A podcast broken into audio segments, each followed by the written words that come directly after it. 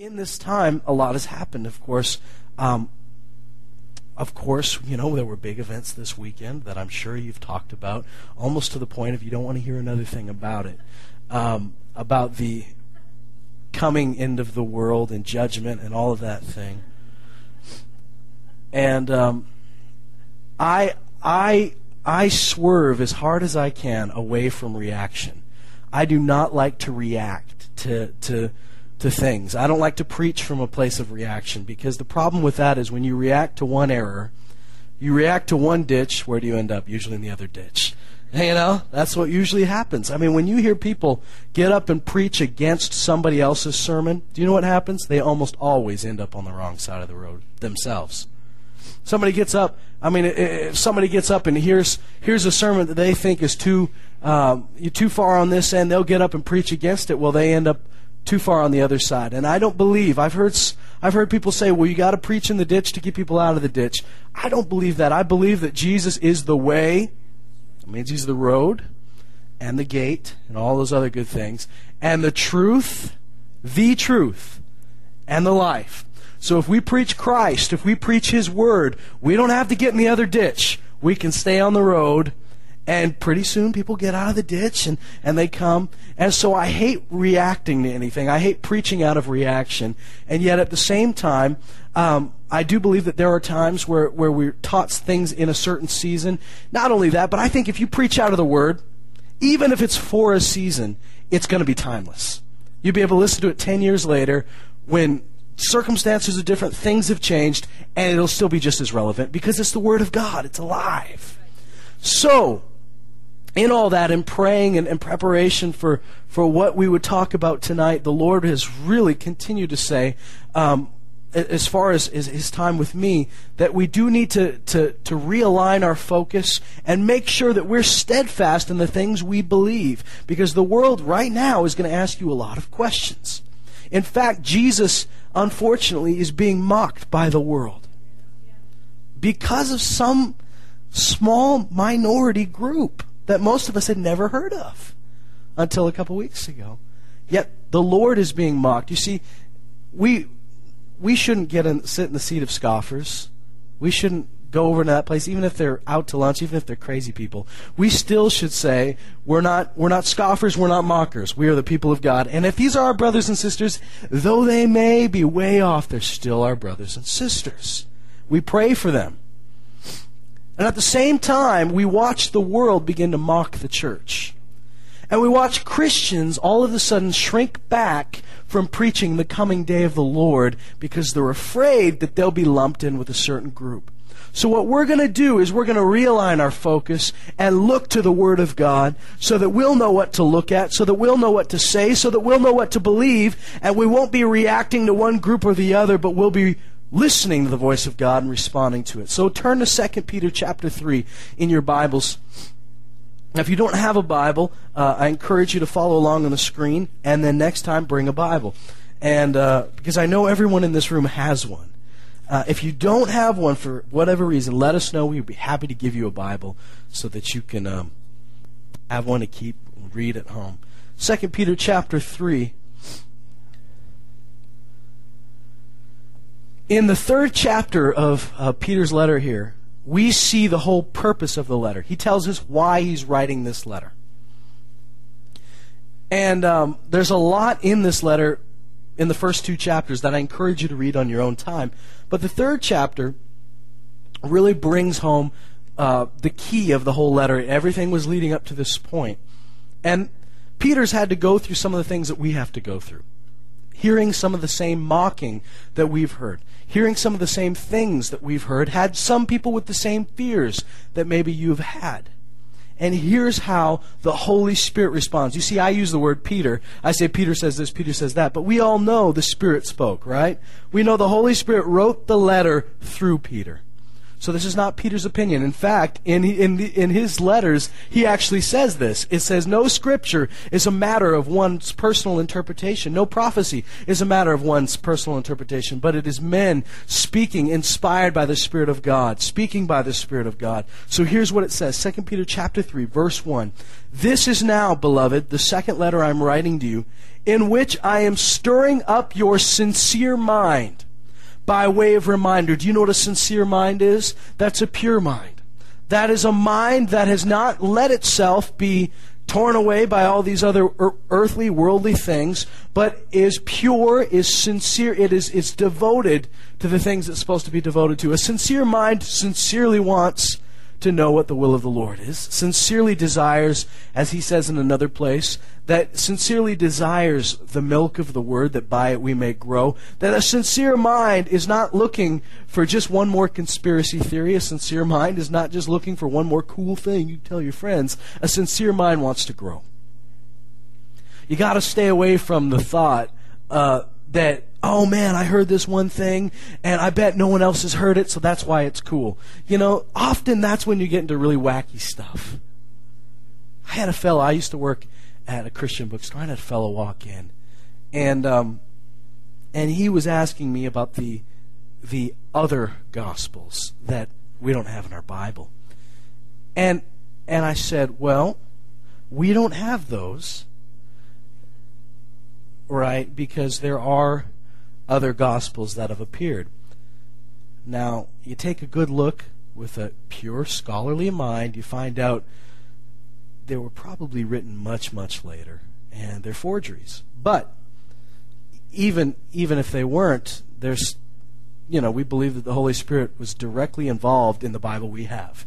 That God guarded His Word, that He worked through men to give us what we have right now. I believe that. I hold to that. That is the inspired Word of God. I believe God cared enough about us, cared enough about His Word to protect it. I do believe that. So he says, you know, what are the other, what about these other Gospels? And I said, I said, okay, we, we don't have those. Which ones are you looking for? Wow, wow, what about this one, this one? And I kind of resisted the urge to tell him, man, those are kooky. Like, those are crazy weird. And I'm telling you, like, any serious scholar would say, come on, man. I mean, there are scholars who just want to believe it because they, they want to believe that Jesus wasn't who he said he was. They want to believe that he wasn't divine. They want to believe that he uh, perhaps had other relationships. This is what they want to believe. And so I said to him, I said, why are you looking for those things? He said, well, he said, you know, the Gospels are nice, but I want to see the hidden things that Jesus said. I want to see the other things that no one else has, has seen. I, I want to know the, the secret things that he said. And when you get into that sort of attitude, you open yourself up to error. You open yourself up to the spirit of error. You open yourself uh, up to all sorts of stupid things because you've convinced yourself that the Word of God is not enough for you. That you need something else. This was the whole basis of a false teaching that most uh, I mean, a, a, big chunk of the last of the New Testament was written to a group called the Gnostics that believed that there was a special knowledge that you had to have, a secret, hidden knowledge that was above the Word of God. And you see, you open yourself up to that, you open yourself up to all sorts of weird doctrinal mess ups and things that'll get you off your path. A sincere mind is not looking for that. You see, getting new revelation on what God has spoken is different than looking for something no one else has heard before. And because when you're looking for something no one else has heard before, you're looking for the wrong thing. You're, you're judging yourself by other people. You're not meant to do that. You're supposed to say, Lord, what do you want me to see today? And if he takes you to John 3.16, go to John 3.16 and let him speak to you from there. A sincere mind says, Lord, what is it that I need to hear? What is it that I need to know? And so he says, I am stirring up your sincere mind by way of reminder. We are human beings that need to be reminded. Our brains need to be reminded. And so here's what he says in the next verse. He says that you should remember the words spoken beforehand by the holy prophets and the commandment of the Lord and Savior spoken by your apostles. What have the prophets have talked what have the prophets talked about? They've talked about the coming of Jesus Christ. They've come, they've talked about the coming kingdom. They've talked about all of these things and the apostles have talked about some of these things as well. Talked about the grace of the Lord, talked about uh, the, the coming troubles that you'd have to fight through and the weapons you had to fight it. All of these things things the scripture has prepared you for. And he says, but you need to remind, be reminded that I would stir you up by way of reminder that you should remember the words spoken beforehand by the holy prophets and the commandment of the Lord and Savior spoken by your apostles. Know this, first of all, that in the last days mockers will come with their mocking. That's kind of the worst part is that they come. they don't usually stay to themselves, they actually come and find you. Mockers will come with their mocking, following after their own lusts. They'll do what makes them feel good. They'll do what they want to do. They'll believe what they want to believe. They'll say what makes them feel the best. They're following after their own lusts. Well, we're not of that, are we? And saying, Where is the promise of his coming? For ever since the fathers fell asleep, all continues just as it was from the beginning of creation. How many of you know that's not true? Do do you think in the Bible there might have been an instance between creation and now where something really big happened? That the world has not always been this way? That, that perhaps there was a lot of water at some point that wiped out the entire world? Say, oh, that's just in the Bible. How do you know it's true? Well, first of all, we know it because it's in the Bible. But if you were prone to doubt it, not only could you look at all the scientific evidence behind it, you could look at every culture and how they all mysteriously, though they be spread all over the world, they all mysteriously have a story about some big flood. We know it's true. And yet they purposely leave it out and say all continues just as it was from the beginning of creation. There's no judgment. There's no second coming. There was no first coming. There's no. Everything's just as it was. And in verse 5, he says, For when they maintain this, in other words, when they keep saying it, when they keep believing it, it escapes their notice that by the Word of God, the heavens existed long ago, and the earth was formed out of water and by water. So, you don't need to think too much of that right now, but, but we know that, that when God created the earth, we know there was water there, there was water up there, and that God actually separated the water. He made sky, I mean, all these things. He put land there, which separated the water into seas and lakes. We, all, we know that. But remember what happened when the flood came. It says the waters of the deep released and the waters up there released. And they all met in the middle.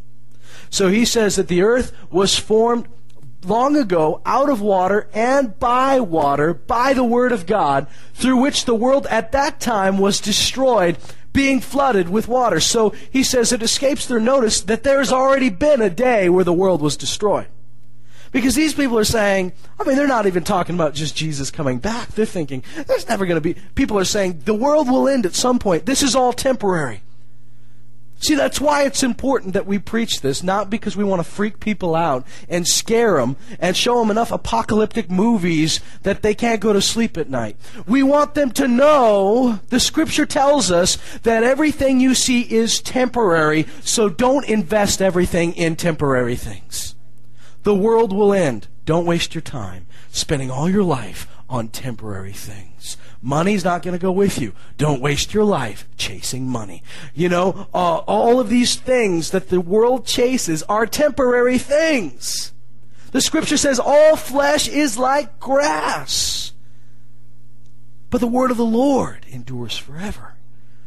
So the important thing to remember is that the world will end. And he says they forget it's already had one time where it was destroyed. It escapes their notice that God's already done this once. But by His word, the present heavens and earth are being reserved for fire. What does that tell us? Everything you see here is going to get burned. There will be a day when the earth is destroyed and a new heaven and a new earth is created. This is what separates us from the convenient Christians that, that can, uh, well, I'm not going to judge anybody, but this might separate you from those who don't want to sound loony to their friends. This, this is what say, if I really literally believe the Bible, I believe this world will end. Everybody knows that, though. People can look and go, signs are this world's not going to be around forever. They think we can stop it. We can't stop it. It is being reserved, though. That means God's actually preserving the place. He's keeping it together and it will one day be destroyed. Why do we need to know that? Because you need to know that this is all temporary. Don't spend your life on these things. This is not the eternal. This is the temporal. And here's what he says By his word, the present heavens and earth are being reserved for fire, kept for the day of judgment and destruction of ungodly men. But do not let this one fact escape your notice, beloved. Well, it sounds like we better pay attention. There's one fact we should not let escape our notice that with the Lord, one day is like a thousand years, and a thousand years like one day. Well, this verse got a lot of people in trouble this past weekend. Can I just tell you, this is not Peter giving you a heaven to earth conversion chart. He's not saying that one time around the sun to us is like a thousand times around the sun to God. Exactly, every time. He's trying to show you that God lives outside of time. You know? This is not saying that God literally every day to him is a thousand days to us. No, he's showing you God lives outside of time. He's not measured by time. He doesn't measure his time by how many times we went around the sun. When you get out of this earth, when you go to be with him, you're not going to have a concept of time. So to him, this is not a short time. He's not saying, so remember this in your calculations. When God says seven days to Noah, that's 7,000 years.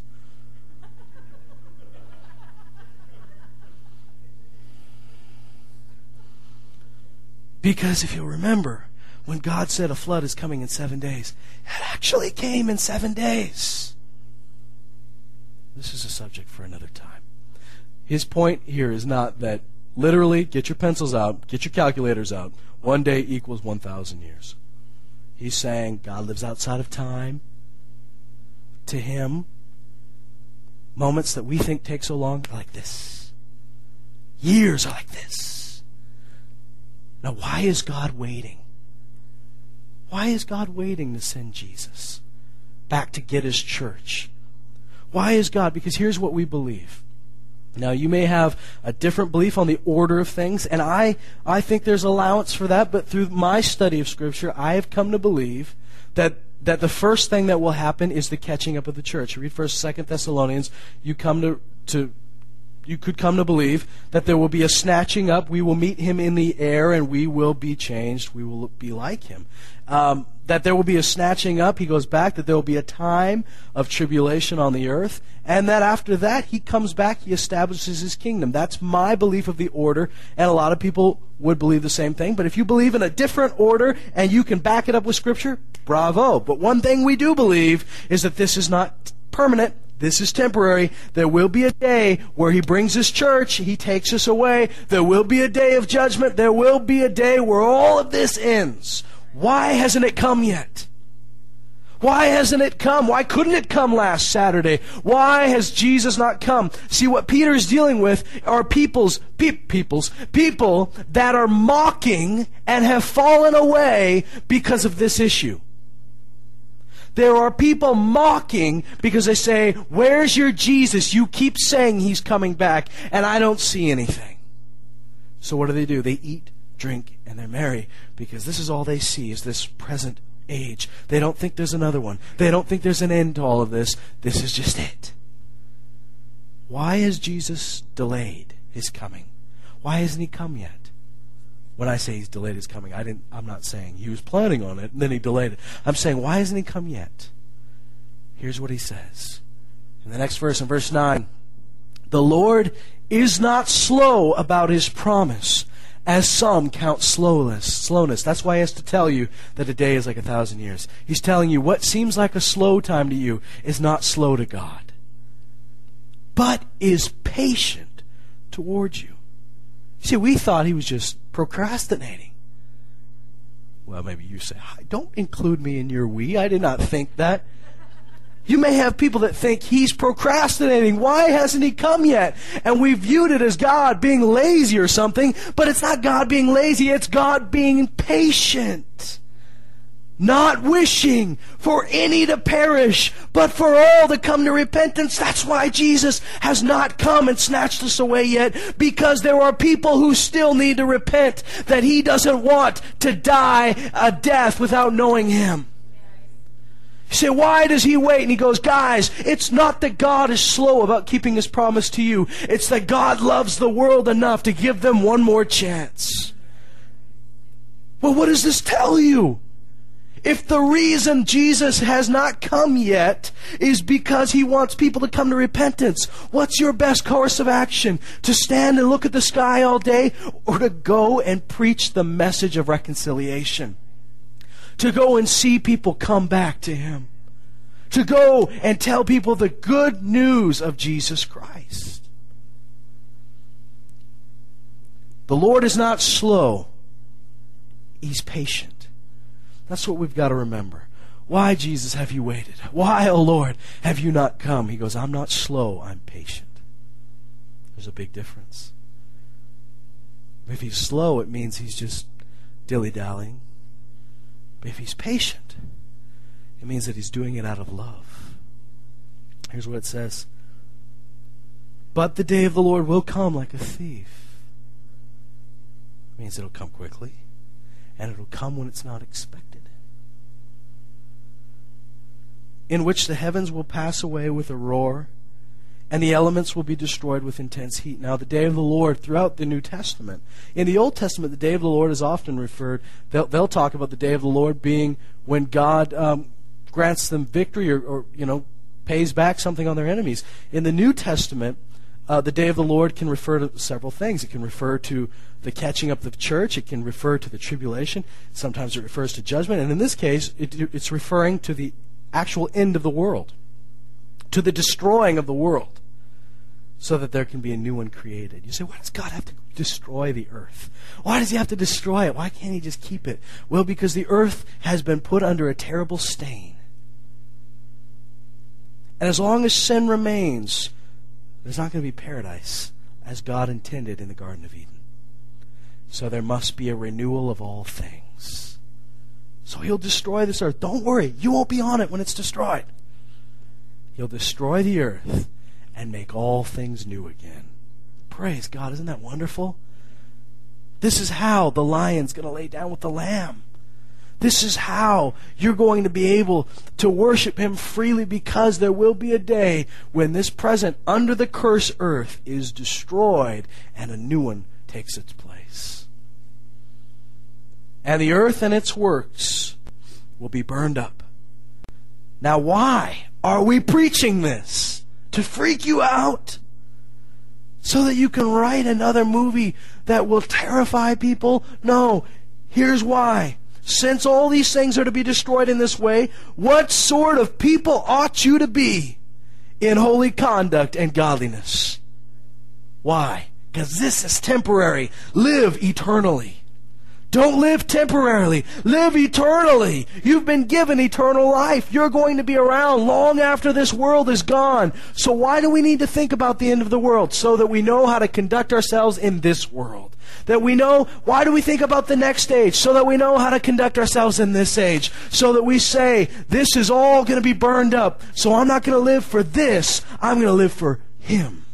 I'm going to live for the eternal. And so I'm going to live a life of holiness. What does that mean? That means set apart from the old things and the old man and the old things that have passed away, the sin and the world's system. I'm going to be set apart. And godliness means devoted to Him, to His worship, to His service, to His love, to His grace working through you, to be who He was and to be who He is to the world.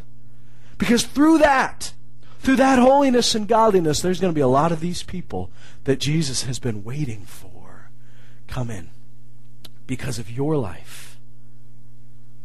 Now it says this looking for, listen to verse 12. Here's what you're meant to do you're meant to look for and hastening the coming of the day of the Lord. Isn't that interesting? What are two things you're meant to do? Looking for and hastening the coming day of the Lord. Which, how do I hasten the day of the Lord? What's he waiting for? He's waiting for people, isn't he? So our our job in the hastening. Now, does this mean that God's going to change the date? The harder we work, the faster He comes. Now, He's already seen the date. He already knows. He's seen what you're going to do. He's seen who's going. He saw people on their knees confessing Him as Lord long before they ever do it. He's already seen the movie, but we have a part to play in it. Does this mean that He's just We're just walking around and we're just puppets? No! You have a free will. You have a choice. That's why you need to be reminded. If you're just going to be led around and he's just going to do whatever he's going to do, you wouldn't need to be reminded. You wouldn't need to be stirred up. But he's stirring you up so that you can play the part that God called you to play. So as we step into the things of God, as we say, I am a minister of the reconciliation, as we realize that the reason Jesus hasn't come yet is not because he didn't love us, but because he loved the ones who haven't yet known him. That's why he's not here yet. So what's your part? Tell. You bring them that message of reconciliation. God wants you back. He wants you back and he paid the price to get you back. Let me tell you, all of this is temporary. All of this fades away, but the word of the Lord abides forever. He says, You look for and hasten the coming day of the Lord. So, what we are doing is bringing the day of the Lord closer. That doesn't mean God's changing the day, He knows the day. But our part is bringing it closer. Does that make sense? It's not changing but it's coming because his people are on the earth, preaching his word, ministering reconciliation, bringing those to repentance. And because they've repented, they're finding forgiveness. They're finding that they can be reconciled to God. Here's what it says Because of which the heavens will be destroyed by burning, and the elements will melt with intense heat. But, don't you love that there's a but there? Because that's freaky so far. he doesn't make it sound nice, does he? Doesn't make it sound like, oh, you know, that's just there one day and gone the next. Poof. No, he goes, the heavens will be destroyed by burning and the elements will melt with intense heat. Why? What would you do if there was a plague in your village and the people with the plague had touched everything in your house? You burn it, so do you, you cleanse everything. That fire cleanses things. All throughout the scripture, there's a talk, there's talk of fire cleansing, renewing. So this earth is going to be burned up with intense heat. Why does he say intense heat? To show you that it is going to be completely pure. That there's not going to be anything left that would corrupt that. Intense heat means completely pure, no corruption left, no plague remaining, no curse remaining.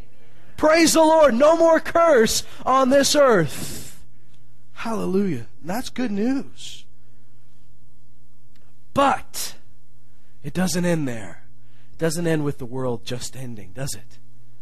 But according to his promise. And that's what we've got to remember. Through all of this, we are people that remember the promise. We are people that look to the promise. We are people that speak the promise. But according to his promise, we are looking now, looking means that you got to think about it a little bit, don't you?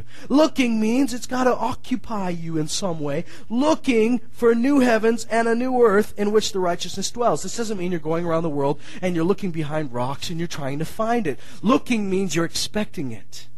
You're waiting for it. You're eager. Now, can we be eager without getting loony? Yes, we can. Why? Because what Jesus told us to do is to continue to do what He's called us to do until He comes. Continue. He says, When I come back, will I find faith on the earth? What, what does that mean? He means, Will He find us doing what He left us doing? Still believing that He's coming.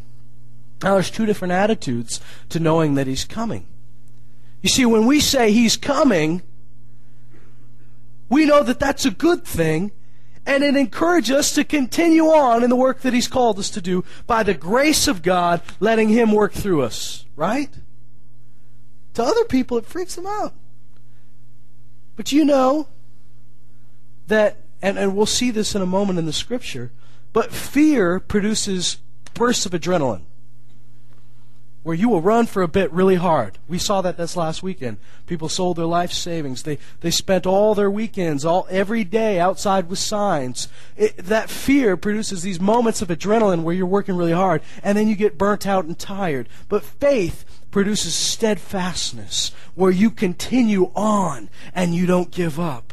You see, the difference is is that when we know our master is returning, we're not going to we're not freaked out like what if he finds us playing solitaire when he comes back? What do you want to what I mean, think about it. You guys have all had jobs at some point if if not right now. When your boss comes back, what do you think he'd rather find or she? Would they rather find you at the door wagging your tail like a puppy dog, saying, I waited for you, I waited for you, I waited for you, where have you been? Or would they rather find you at work doing what they left you doing? Doing what they left you doing, right? What if you shut down? I mean, say you're chief fry cook at McDonald's, and you shut down the grill, you shut down the fryer, and you say, but my master's coming back. And you say, get out, get out, customers. Master's coming back. Click, lock it up. And you know, the reason the master's coming back is because he trusted you to, to, to serve all these wonderful people this McDonald's food. Okay, all right. I realize that it's a stretch, but okay. Anyways, uh, to serve them this food, and and you've shut it all down, and you've locked the doors, and you wait by the door, and you make a sign for him. Welcome back, boss. And he comes home and says, "Where's the customers? I kicked them out so that I could prepare a welcome for you." And he goes, "Why? I left you here for a reason." So the master would rather f- come back finding us doing what he left us to do. But knowing that he's coming back gives us hope so that we can continue working hard, going, This is temporary. This is temporary.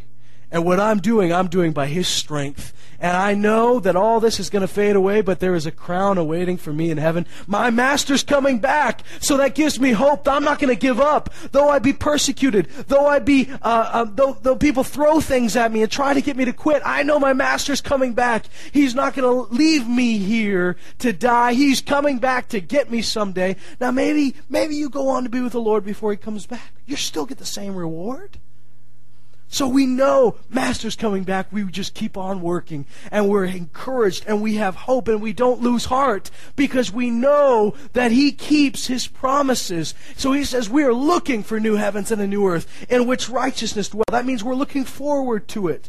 Therefore, beloved, since you look for these things, since you're waiting for these things, since you're hoping, expecting, and eager for these things, be diligent to be found by Him in peace spotless and blameless. This is your response. Your response is not to freak out every time somebody tells you he's coming this weekend. Your response is to be found by him in peace, spotless and blameless.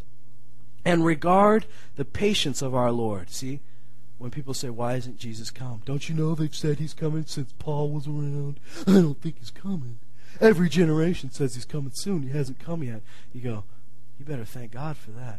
It's because he's patient. Because he loves you. And he's going to give you to the last minute. That's why he hasn't come. It's not because he didn't have the juice to do it. Not because, you know, not because, you know, the forces were so strong, I can't break into your world today. No, it's just because he's patient. Regard the patience of our Lord as salvation just as our also, also our beloved brother Paul, according to the wisdom given him, wrote to you. As also in his letters, speaking in them of these things, in which some things are hard to understand. Listen to this. Which the untaught and unstable distort, as they do also the rest of the scriptures, to their own destruction. This is going to happen. Untaught and unstable people will always distort the Word of God. But you don't get turned off course by those people just know they'll be around. Thank God there is hope for them after they after they realize, oh, I've been wasting my time. There is always hope. The Lord can bring them back. You just stay stable. You stay steadfast. He says the unstable and untaught will always distort the word of God. You don't get thrown off into their error. He says, as they do also the rest of the scriptures, to their own destruction. You therefore, beloved, knowing this beforehand, be on your guard so that you are not carried away by the error of unprincipled men and fall from your own steadfastness. See, this is what faith and hope provides to us steadfastness. This is what God is looking for. Not bursts of speed every time you hear He's coming soon, but steadfastness, always full force ahead. Not just every time you think, oh, he's coming this year, let's work harder. No, be steadfast in the grace of the Lord. Be steadfast in the work of the ministry. Be steadfast so that you may be found faithful. Here's what he says in verse 18 But grow in the grace and the knowledge of our Lord and Savior Jesus Christ. To him be the glory both now and to the day of eternity. Amen. I want to read you something from Acts 1 before we close. I want you to go home at some point and read Romans 13 where it says, I love this. I love this image. He says, that the day is near, that the night is almost gone, and the day is near. I love that. Don't you love that imagery right there? He says, The night is almost gone, brothers. The day is near. He says, Therefore, let us throw aside the deeds of darkness and let us pick up and put on the armor of light. Isn't that a beautiful metaphor that he shows us, guys? The night is almost gone and the day is almost here. So what do we do about it? We put off the deeds of darkness and we put on the armor we're at the end of the age, friends. We're at the end of history. Now, how long this age is, I don't know. How long this end of history is, I don't know. Will I live to see Jesus return in the clouds? I don't know. But I know that I will receive a crown if I am steadfast in the grace of the Lord, if I continue in the things He's called me to do. And that's all that counts. Night is almost over, friends. The day is near. Put aside the deeds of darkness and put on the armor of light. In Acts chapter 1, Jesus has uh, been speaking to them about the kingdom of God. He's already resurrected and he's about to he's about to go away. He's about to be ascended. In verse 6, so when they'd come together, they were asking him, saying, Lord, is it at this time you are restoring the kingdom to Israel? They know that there will be a heavenly kingdom where he rules with a rod of iron. They know there will be a kingdom where the lion does lay down with the lamb. They know there will be a kingdom where the evil in the world will be subdued and destroyed. But he says, It is not for you to know the times or epochs which the Father has fixed by his own authority. So and, and then he just leaves it at that. They're, they're wanting to know when, when, when, when, Lord. He says it's not for you to know the times. You're not supposed to know the times or the epochs. But you will receive power when the Holy Spirit has come upon you. Don't you know that these are tied together? They're longing to know when are things going to happen? When is this going to happen? When's this kingdom going to happen? He goes, Here's what you think about. It's not for you to know the times or the epochs, but you will receive power when the Holy Spirit has come upon you, and you shall be my witnesses both in Jerusalem and in all Judea and Samaria, Samaria and even to the ends of the earth. So we don't spend all our time trying to figure out when. We're now filled with the Spirit. And we say, we've received power to do what? Sit around and figure out these times? Or say, we know the time is near? Paul's letters to the Thessalonians tell us that um, we are children of the day. We know the seasons. Jesus even said, you look and you can tell. You can look at the picture. You can tell when it's time, when it's almost time for harvest. You can tell all these things just by looking, observing the seasons. So we know the seasons of His coming. We may not know the exact day or hour, but we know the seasons. We know the signs of the times. But what do we do about it? We realize that we've been empowered to be witnesses, and we go and spread the gospel because we are hastening the day of the Lord and looking forward to His coming. And how do you look forward to His coming? You say, I'm going to continue to do what He's called me to do. Now watch, watch after this. In fact, let's read the next verse, verse 9. And after he had said these things, he was lifted up while they were looking on, and a cloud received him out of their sight. Next verse. And as they were gazing intently into the sky while he was going, behold, two men in white clothing stood beside them. They also said, Men of Galilee, why do you stand looking into the sky? This Jesus who has been taken up from you into heaven will come in just the same way as you have watched him go into heaven. What's the message? Why are you looking at the sky? Did he not just give you a command? He'll come back. But let's not look at the sky. What does John 4 say? What did Jesus say to his disciples?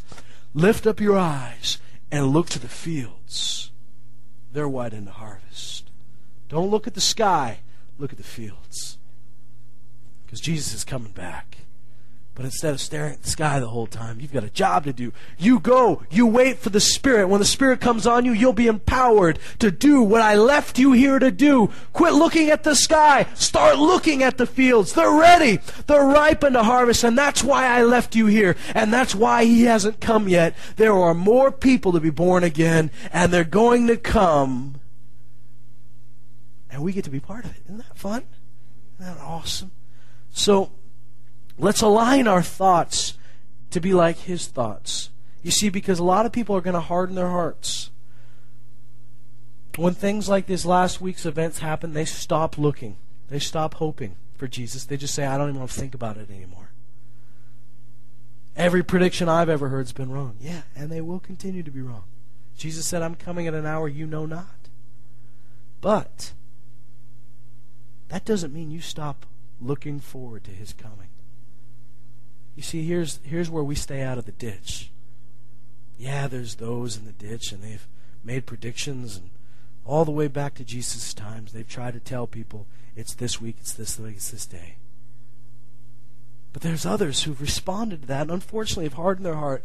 They don't even want to think about Him coming again. But the Scripture throughout the New Testament says, look forward to His coming. Anxiously await our salvation, our redemption, our our our time where he comes and receives his church. Look forward to it. Await it with hope and expectation. How do you look forward to it? It says, here's how we do it. We continue in what he's called us to do in that steadfastness that he's called us to. We continue working until he comes in the grace of God, in the knowledge of him. And you don't quit. You don't get discouraged. You say, he's coming soon. The night is almost over. This is how it'll encourage you, folks, because it's, it's telling you here that, that because the world is, is going to end, you say, well, how do I conduct myself? If the world's going to get burned up, how do I live? Do you live for a temporary world or do you live for an eternal God? You live to Him, for Him, through Him. And you say, through you, everything was created. So I'm going to spend all my time, my energy, my thoughts on the eternal. And the eternal purpose of Jesus Christ was to draw the world to himself. There will be some that reject that. There will be some that do perish, but he does not desire it. He does not want it. And so what he sent us to do is to rescue them from the pit. Snatch them from the flames. And see them come to the knowledge of Jesus Christ. Look forward to his coming. Don't let this stuff harden your heart to it. He is coming again. He keeps his promises. But how do you respond to that? You respond by staying steadfast in the things of God, realizing you've been empowered. Look to the fields, not just to the sky. Look to those fields. They're white, they're ready for harvest. Amen. Would you stand? The Lord is gracious and compassionate. He's slow to anger. He's rich in love. Let me tell you, have you ever noticed in Isaiah 61? Because we're seeing a God who is merciful, and that's why he delays his coming. But have you ever noticed in Isaiah 61? He mentions two things. He mentions more than two things, but I'm going to talk about two things real quick. He mentions the year of the Lord's favor and the day of judgment. Now, I don't want to spend too much time on this and get get off on it, but isn't that interesting that there's that he talks about the year of favor and the day of judgment. You see, we serve a merciful God. And it is his long suffering nature, it is his patience that is, a, is going to be salvation for many. What's cool to me is that his favor lasts a lifetime. The scripture says his anger lasts a moment, but his favor lasts a lifetime. In all this talk about judgment, remember this that his mercy triumphs over judgment. And that that's why he's given these people chance after chance after chance. What a great God we serve. And also, this one more thing. When you hear judgment, what do you think? Do you flinch? Do you cringe? Because judgment for you is a good thing. You've been judged righteous through Jesus Christ. Judgment Day is going to be a happy day for you. Judgment Day is the day where He proclaims you righteous. It's going to be the day where you're going to be rewarded for things. It's going to be the day where we are going to rejoice. You don't flinch when you hear judgment. Think about this. If somebody ripped you off and stole all your money, and you stood before the judge, and that judge had the power to pay you back for all the things that have been stolen. Judgment is a good thing. You can't wait for Judgment Day because the law is on your side. Well, because of Jesus Christ, Judgment Day is not a bad day for you. You've already been made righteous through Him, so Judgment Day is a good day. Praise the Lord. So we work in the grace of God. We never work on our own strength. We never work to somehow curry favor with Him. You already have found favor. You do it because that's what you've been created for. Thank God. And we'll do it until He comes. Amen. Father, we thank you for your patience, your loving kindness, your long suffering nature that has been salvation for many. Thank you, Jesus, for caring enough to send people into our path to tell us about you. Thank you, Lord, for giving us so many chances and for having such great mercy that you would love the world enough not to destroy it at the first chance you had, but to give us a chance to find you and to find forgiveness and mercy and grace. You're such a good God. Lord, in this time, I realize there are a lot of people with questions. There are people with doubts. There are people with scoffing and mocking. I ask, Lord, that you would enable your people right here with the right answers. That they would respond with the love of Christ. That that love would answer questions that haven't even been asked. That that love would penetrate the hardest of hearts. That that, that power and utterance of the Holy Spirit would give us the words to say when we don't know what to say Help us to be exactly who you called us to be in this great time of history, the great harvest at the end of this age. In Jesus' name.